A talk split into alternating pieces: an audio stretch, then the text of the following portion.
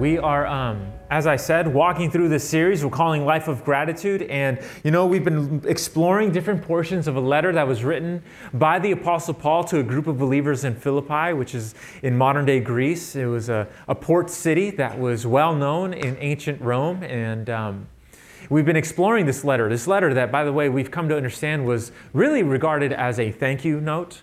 It was a thank you letter that was preempted by a gift that was received by the Apostle Paul from the believers at Philippi while he was under house arrest in a place of confinement, awaiting his trial before the Roman emperor, wondering if his days would be numbered much more quickly than he anticipated or if they would be extended. And it's in this place, in this environment of receiving provisions, a care package, if you will, that he ends up launching into this thank you note that expresses his affection and his love for them, and it also gives us insight to how Paul sought to live a life of gratitude. And what we're going to see here as we come to kind of the latter portion of this letter, what we're going to see is that it's not just him who embraces this life. The community as well is seeking to live a life of gratitude, and what we're going to see is that a rich life toward Jesus is one that causes us to have an abundance of reasons to be grateful, especially in the midst of scarcity. And a life that is rich toward Jesus, it's one that organically, naturally leads to having an abundance of reasons to be grateful. There will be no shortage in that kind of life, which means, it means something, that if this is true, which I'm suggesting it is, it means that how we choose to invest ourselves in the small decisions of our lives, in the day-to-day decisions, in the maybe even the more mundane areas of our life, how we invest ourselves, it actually directly impacts whether or not we're able to experience a life of gratitude. It has a direct correlation. Because, listen, a life that is rich toward Jesus, it doesn't happen accidentally. It has to have intention. It requires our participation, which means that every moment we spend investing our lives into the different pursuits and every other area of our life, however we do it, however we choose to invest ourselves, it directly correlates to how we will be able to experience a life of gratitude. This is what we're going to see. And what we're going to see is the final words in which Paul actually ends up addressing directly the gift, the care package. It's not actually at the beginning that he expresses a direct sense of gratitude for what he received. It's toward the end, toward his final words. And if you open up your handout, we'll go ahead and just read through his thoughts toward them together. And we're told in Philippians 4, verse 10, and he starts out, he says, "I rejoiced in the Lord greatly that now at length you have revived your concern for me. You were indeed concerned for me, but you had no opportunity. Not that I am speaking of being in need, for I have learned in whatever situation I am to be content." What we see here is that he starts off by doing what? He essentially addresses the gift he received. And he says, "I rejoice greatly when I received this, because it demonstrated that you are concerned for me." And then he, almost like wanting to qualify that, immediately says, "Not that you weren't concerned for me before. It's just that you lacked the opportunity to express it." And so I just want you to understand, I'm so grateful for it. And then he does what, upon further consideration, if we run past it quickly, we might miss it. But some have suggested that what Paul actually does is he does something that's almost a little bit rude. Because what does he say? He says, "Thank you for the gift." And then what is his next sentence? "But I didn't really need it." You see it? Some have said, boy, you know, Paul, it's like he's messing up the thank you. It's like he's ungrateful in his gratitude. Hey, thank you. Thank you so much for the gift. I didn't really need it. Didn't really need it. All right. It's like it did. It's almost as if it didn't really matter. It almost could come off that way, right? Which would be like, boy, wow, Paul, that's a little tough. Why would you do that? But it's actually not what he's doing, because he's speaking into a convention of his time. He's actually addressing something that the Philippians would easily operate under. If we see it, what he's actually doing is he's saying this: I want to thank you for your gift, but I want you to understand, if I could say this, our relationship isn't dependent on you giving me a gift. Another way of saying it is, our relationship is not dependent, our friendship is not dependent on your usefulness to me. Okay? So, our friendship didn't need you to give me the gift. Just so we're clear, you're not a commodity, is what he's saying. You're not a commodity. I'm not looking at you as my meal ticket. I'm not looking at you as my benefactor. Just so we're clear. This affection exists beyond that. It's not the type of friendship we have. You see? He's actually doing something profound. Our friendship didn't need this.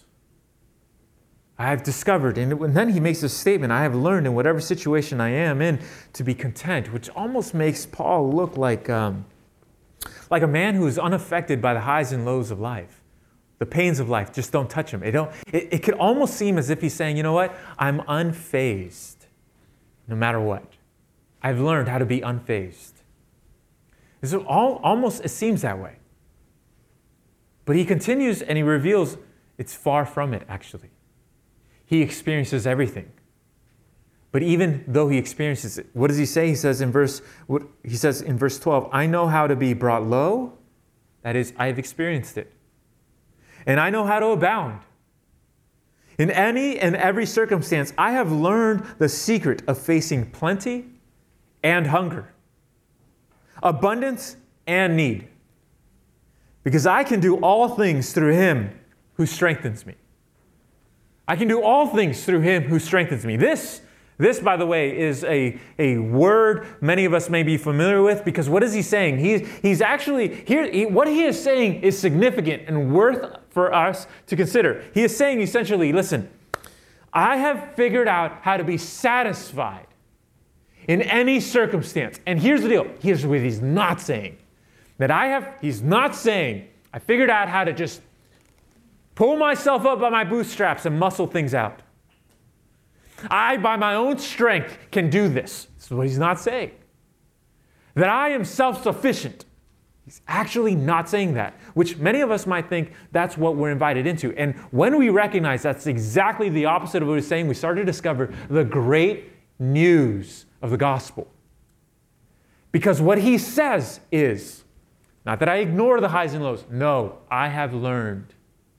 I have learned in my lowest points and in my highest points, when I was in need and when I had no need. I have learned in both areas. He is with me. Jesus is able to strengthen me. No matter what the variations of life may present themselves with, I have been kept by him. That's what he's saying. He gives me the strength. He gives me the strength, which, by the way, he does qualify what he's able to do. Some of us may sometimes misunderstood that what he might be saying is, I can do anything because he strengthens me. And some of us may have maybe heard of or heard others say, you know what, it doesn't matter if we're gifted or talented. If we have the desire, let's go for it. Jesus can strengthen us. So I can do anything because he gives me the strength. There is no impossibility. Which is not actually what he's saying. He's saying, no, whatever life presents to me, whatever challenge comes my way, he is able to stabilize my feet. He is able to keep me content. He is able. I have learned this over time. It's not immediate, but it has happened. This is what he's trying to tell them. And he continues, and he says in verse 14, yet it was kind of you to share my trouble. You Philippians yourselves know that in the beginning of the gospel, when I first started ministry, when I left Macedonia, which is where they're from, it's referred to as Macedonia, no church entered into partnership with me in giving and receiving, except you only. I want you to understand that I am aware This isn't the first time you've been generous toward me. You have been in my corner time and time again from the very beginning. He says, even in Thessalonica, which is another region of the Roman Empire, you sent me help for my needs once and again. You have been so generous. Not that I seek the gift. I'm not telling you this to manipulate you into giving me more. That's what he's saying. I'm not telling you this to kind of compel you to give more. I'm not telling you this because of that. I'm telling you what it said. I seek the fruit that increases to your credit. I'm telling you because I want you to understand just how wonderful you are. You deserve the credit. You as a community, you're amazing, is what he's saying. And he continues, he says, listen, I have received full payment and more. I am supplied, I'm well supplied, having received from Epaphroditus, which was the messenger they sent, the gifts you sent. And it is a fragrant offering, a sacrifice acceptable and pleasing to God. You have been a church, a community that has given time and time again. You've always been in my corner. I've always sensed your support. You've always been there with me. But I'm not... The provisions is not the reason we're connected. It's not how our relationship is to be based. This is what he's saying. And, you know, we need to know that this church community, they weren't actually the wealthiest community in the first century. They were actually quite the opposite. In fact, so deeply impacted was Paul by the demonstration of this church's generosity that in a different letter to a group of believers in a different city, Corinth, he decided, it's almost as if I could put it this way, he couldn't help himself but brag about what was happening at Philippi in Macedonia. And it reveals a little bit of the characteristic of this church community. We see it in 2 Corinthians 8, and I put that passage just underneath. We're told, he says, we want you, this is Paul writing to the Corinthians, we want you to know, brothers, that's encompassing brothers and sisters, about the grace of God that has been given among the churches of Macedonia. That is, the different groups of believers there. For in a severe test of affliction, their abundance of joy and their extreme poverty have overflowed in a wealth of generosity on their part. I want you to understand what's happening, is what he's saying. Look, he says, for they gave according to their means, as I can testify. I'm telling you the truth. I saw it myself. And beyond their means. Of their own accord, we never asked it. But they, begging us earnestly for the favor of taking part in the relief of the saints. That is, in what God is doing in other parts of the empire. He says, listen, and this, not as we expected. We did not expect this. But they gave themselves first to the Lord, and then by the will of God, they gave themselves to us. This is the remarkable church Paul is writing to. And he's telling the Corinthians, I can't help but tell you, I need to tell you, what is happening in that community is amazing. Because we know that church was actually experiencing severe trial. They were being afflicted physically.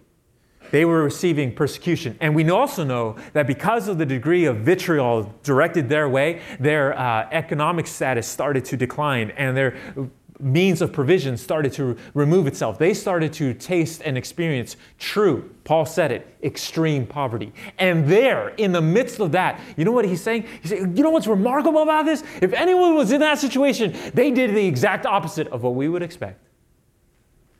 They became so grateful for what God is doing in their heart, in their soul, that gratitude led to them begging us, can you please allow us to give? Please allow us to give to what God is doing through your ministry, Paul. And you see it, that Paul was stunned. What is this? And that's what he's actually trying to acknowledge. He tells them, and this is why, by the way, he says in verse 18, he says, your gift, it's like a fragrant offering. It's beautiful to God that out of your lack, you're giving abundantly. It's like a sacrifice, and it's acceptable. And please, you know, he's giving them the highest compliment he can. You reflect the heart of God so well. This is what he's saying. He says, so my God will supply every need of yours according to his riches in glory in Christ Jesus. To our God and Father be glory forever and ever. Your ability to embrace this life, well, it's at the end of the day, it's going to give God great honor. So beautiful is your expression of gratitude and generosity that only God can take credit for that. No one could coerce it. No one can manipulate it. Only God can actually say, it's because of him that you're doing this. Otherwise, there's no other logical reason for you to do it. There simply isn't. You see? He's pointing out, you know what Paul is showing us here in this exchange? He's showing us what an invitation we're given, a beautiful one in my opinion, in which what does he do? How does he start out? He started out coming to the city of Philippi, longing to give them something of the love of God. They, those who embraced the love of God through Jesus, ended up receiving something that expanded their soul to the point where when Paul, who was the one who initiated this, ends up being in a point of need, they give back to him. And now that he has received what he has given, he is in confinement. He himself is in jail. And what is he doing? He is longing to give to them. You see, it's the cycle of grace. And they received grace through what Paul was doing. He receives grace through what God was doing in their lives. And then back and forth. You know what? It's like a dance between Paul and the community. This is what we're invited into. A church community that is actually embracing a life of gratitude is one that longs and it lives, it thrives at giving one to the other. This is what it looks like. This is beautiful exchange, harmoniously. And everyone grateful for the opportunity. Everyone filled with joy. Oh, I want to be able to give. I want to be able to give. I want to be able to encourage. I mean, it sounds surreal, right? This is exactly what was happening. It's exactly what was happening. And so what does this tell us? What does this show us? How can we unpack this a little bit for our own lives? I'd like to suggest that what this shows us, what Paul and the Philippian church, the community itself that embraced the life of gratitude, what they show us is that, if we could put it this way, a rich life in Christ shows us how to properly handle other sources of wealth. A rich life in Christ shows us how to properly handle other sources of wealth. Because what was Paul telling him? He was telling him that he had learned something. Learning is the key, by the way. That indicates process. That indicates moments of failure. That indicates a curve of sorts. That indicates it's not accidental. And he had learned something. He had learned that his true wealth comes through what Jesus is doing in his soul, in his heart. And what does he say? He says, I have learned how to face what, and this is interesting. I have learned how to face what? Plenty. I've learned how to face abundance, and I have learned how to face success. Which is interesting because in their day, and certainly in ours, those three wouldn't, if we could put it this way, those would only be seen as blessings, would they not? I mean, no one would ever complain, man, what's wrong? I just keep succeeding. Gosh, it's terrible. Yeah, no one would, what? I just keep getting more and more resource. It's like, it's just coming to me. What's the problem is what we would say. Really? Are you serious? Come on, give me some, right? It's like, we would be confounded. And yet, what is Paul saying? Paul, you can see the subtext. What is he saying? That plenty, abundance, and success actually has its own version of difficulty. That's what he's saying. That to be successful is actually to incur upon, and to have wealth, to be filled to the brim, to have abundance is actually to step into a different type of trial. This is what he's saying. It's a different type of test. Different challenges accompany it. If we could put it this way, it has its own price tag. It does. You know why? Because we know it, and certainly they knew it, that when we have an abundance of things, you know what happens? It has the ability to distort reality. It has the ability to distort what is actually worth pursuing in this life. It does. It affects how we see the rest of life. It has the ability to distort our value systems. And it has the ability, certainly has the ability to distort. Listen, we start to think, we can easily, and I do say we can easily start to embrace a mentality that would say, you know what? How can we use people for the attainment of more possessions? Rather than what he was competing for, contending for. How can we use things, possessions, to love people? Abundance has the ability to turn people into commodities. And this is what Paul was saying. No. I thank you for the gift, but you're more valuable than the gift. And I've learned that because of what Jesus is doing in my life. This is what he said. He is my source of wealth. He is my source of wealth. In a different part of the letter earlier, he tells them this. He says, listen, and I asked him to put this up there. He says, whatever gain I had, in his case was his pedigree, his education, his credentials. That's what he had value from before he met Jesus. We might have different sources of wealth. But he says, whatever gain I had, I counted as loss for the sake of Christ. Indeed, I count everything as loss because of the surpassing worth of knowing Christ Jesus, my Lord. For his sake, I have suffered the loss of all things, and I count them as, and here's this word, rubbish. Now that word is actually more accurately translated, dog dung. That's the truth. It's the word he used. They sanitize it a little and say rubbish. He says, in order that I may gain Christ. You know what he's saying? He's saying, when I have come to more fully understand the incredible gift Jesus has given me, when I understand that he, the Son of God, went onto the cross and paid the debt I could never pay, and then on the other side of the grave gives me free access to life and hope everlasting, acceptance and his embrace, no matter what I've done, then I discover everything else pales in comparison. He is my source of wealth. The best I can describe it, he said. The best I can describe it. Everything else is secondary, but the best I can describe it, it's second place. But it kind of looks like rubbish. He's saying, I can't keep it. Can't keep it anyway. It will all leave me, or I will leave it. But he is my wealth. This is what he's saying. How do we do that? How do we become rich in Christ?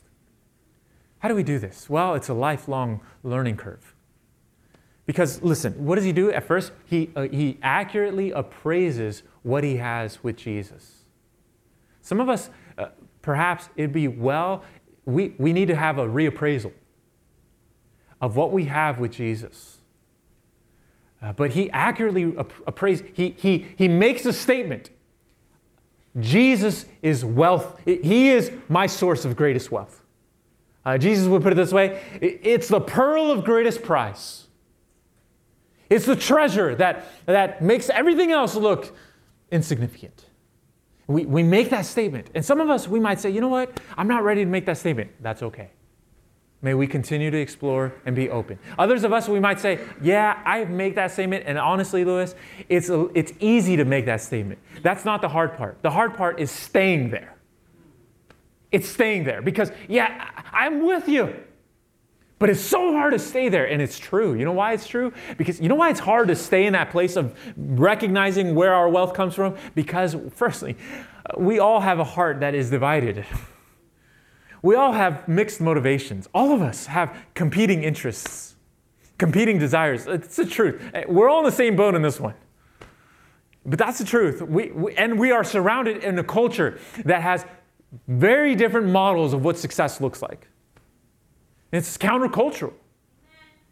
And so what we are actually facing a challenge in our lives in which we might leave a place like this reminded, yes, Jesus is my greatest source of wealth. Jesus is my greatest source of wealth. He is the one who actually fills my soul with satisfaction. And we might, just as early as this afternoon, forget that, because we might, all of a sudden, life happens and things come our way and other things cross our path. And this is what happens. You know what we need? This is why it's so important to learn to develop a daily ritual of sorts to remind ourselves to reset. To reset. I was told of a baseball player who, and I know many of us, some of us may not be too familiar, but in baseball, to be 30% successful is actually really good, right? You know what that means? 70% fail rate, you're still really good. That's baseball. That's kind of how it works. So if you're up to bat 10 times and 3 times you get on base, boy, you deserve a contract. If you fail 7 out of those 10 times, that's okay, which means you strike out a lot, you get out a lot. That's what it means. And one baseball player said, you know what? I have noticed that when I swing and I miss the ball, it sticks with me. It messes with me. And the rest of the bat feels like it's ruined. And so you know what I've done? This is what he said. In this interview, he said, I'll swing and I'll miss. And immediately I need to refocus, but how can I refocus in a different stadium all throughout the week, all throughout the year, over 100 games in stadiums throughout the United States? Well, every stadium has the same thing. They have 2 foul poles at each corner of the field. And so what he does is he steps out of the batter's box. He pauses and he looks at that foul pole. And as he looks at that foul pole, he removes what just happened. He puts that is now a thing of the past. And he starts to remind himself, what is the technique I need to focus on? What is the way I need to enter this?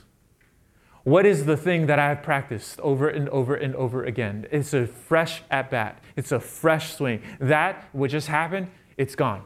Can't do it. Anything about it. Time to look forward. Once he gets his mind reset, he gets back into the batter's box, and he's ready to go. And you know what? Actually, it highlights something for us. Because we might swing and miss. We could fail. Or we could get distracted by other pursuits. Or we could feel like certain things are bothering us and we're not able to refocus. And this is why it's so important as a ritual, and I mean this sincerely, to learn how to come to Him daily and to learn how to reset ourselves. Sometimes it's not even daily. It's 3 times a day because our day is that hard. Lord, remind me what I am actually, where my wealth comes from. Remind me, you're the source of my richness. You're the source of my strength. You're the source of my security. Not what my peers think, not my performance, not my paycheck. You're the source. You see? So significant. This is what He does. You know what happens? It's when we do this, what ends up happening is we start to see that a rich life in Christ, it inspires gratitude even in the midst of scarcity. Even in the lack, we have reason to be grateful. Even in the lack. For me, I was first demonstrated this when I was 8 years old. My parents took me to where they're from, El Salvador. And perhaps this is why, but I grew up here, San Francisco. No shortage, honestly, had more than I needed. And yet I remember being surrounded by children, some family members, some new friends. They demonstrated in their lack, and I would say this, in real poverty, true joy. You know why? I remember I was 8, and it impacted me. And some of us who have gone on missions trips or different outings in other parts of the world, we could see it. How is that possible? You know why? Because when the distractions are stripped, we start to recognize what is truly valuable. And not to over-romanticize it, but that is the gift of poverty, the gift of lack in our lives sometimes, is that the crutches are removed that we used to lean on, and we start to discover it. Here's the thing we start to discover. Here, where I thought it was the beginning of my end, Lord, you are near. When I am most lonely, you are with me. When I feel like I'm failing, you're my comforter. You're my source of greatest strength. And here's what happens. It starts to open up and we start to recognize, Lord, I wasn't 100% faithful to you, but you are. I probably pursued other things, other ventures, other ambitions, and yet you never forsook me. Even here, you are with me. We start to discover. You know what happens? We start to rediscover sometimes for the first time, in my lack, God.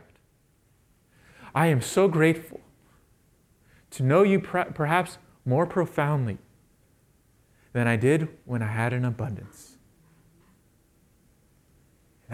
That gratitude, you know what it does? It bubbles up because gratitude, listen, gratitude ends up causing us, gratitude for what Christ is doing in our lives ends up causing us to be inspired to give generously. It does. It does. It weakens the some of us, we have possessions that possess us. And the way to break that is to learn how to be generous. To give. Not out of coercion. Listen, if it's not there, it's not there. It's okay. But if we have, this is what Paul was telling the Philippians. This is what the Philippians modeled time and time again. You have experienced the life-giving touch of the Lord in your own heart. And out of that, you welled up and you long to give. You long to be givers. You longed to be a part of what God was doing in somebody else's life. That was beautiful. That was beautiful. This is what Paul was getting at. See, gratitude, when we embrace a life of gratitude, you know what ends up happening to our heart? It ends up converting us into generous people. It does. It naturally leads there. And I wonder how many of us are surrounded by people. Listen, it doesn't have to be of a material resource. I don't know how many of us, we can start to be a little more generous of spirit, a little bit more generous with our words.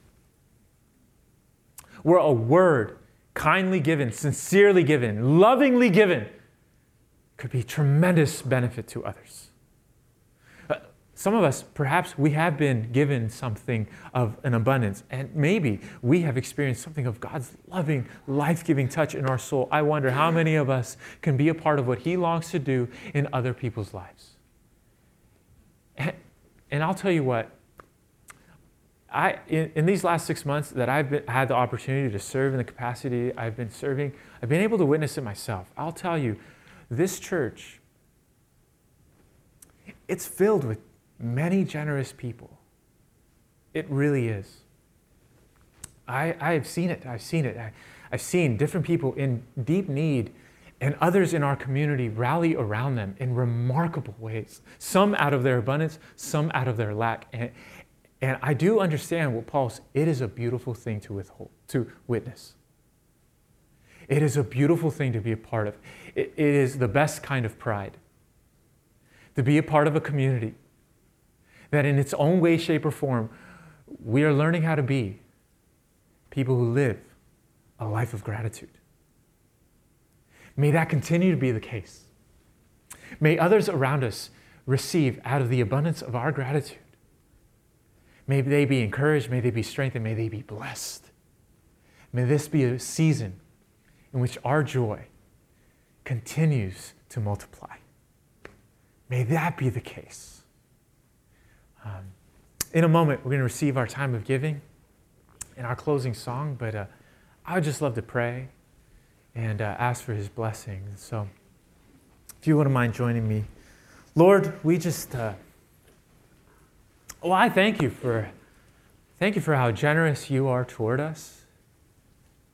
You are a God who loves to give to us. You love to pursue us with your loving kindness and your grace that is, it just simply never runs dry.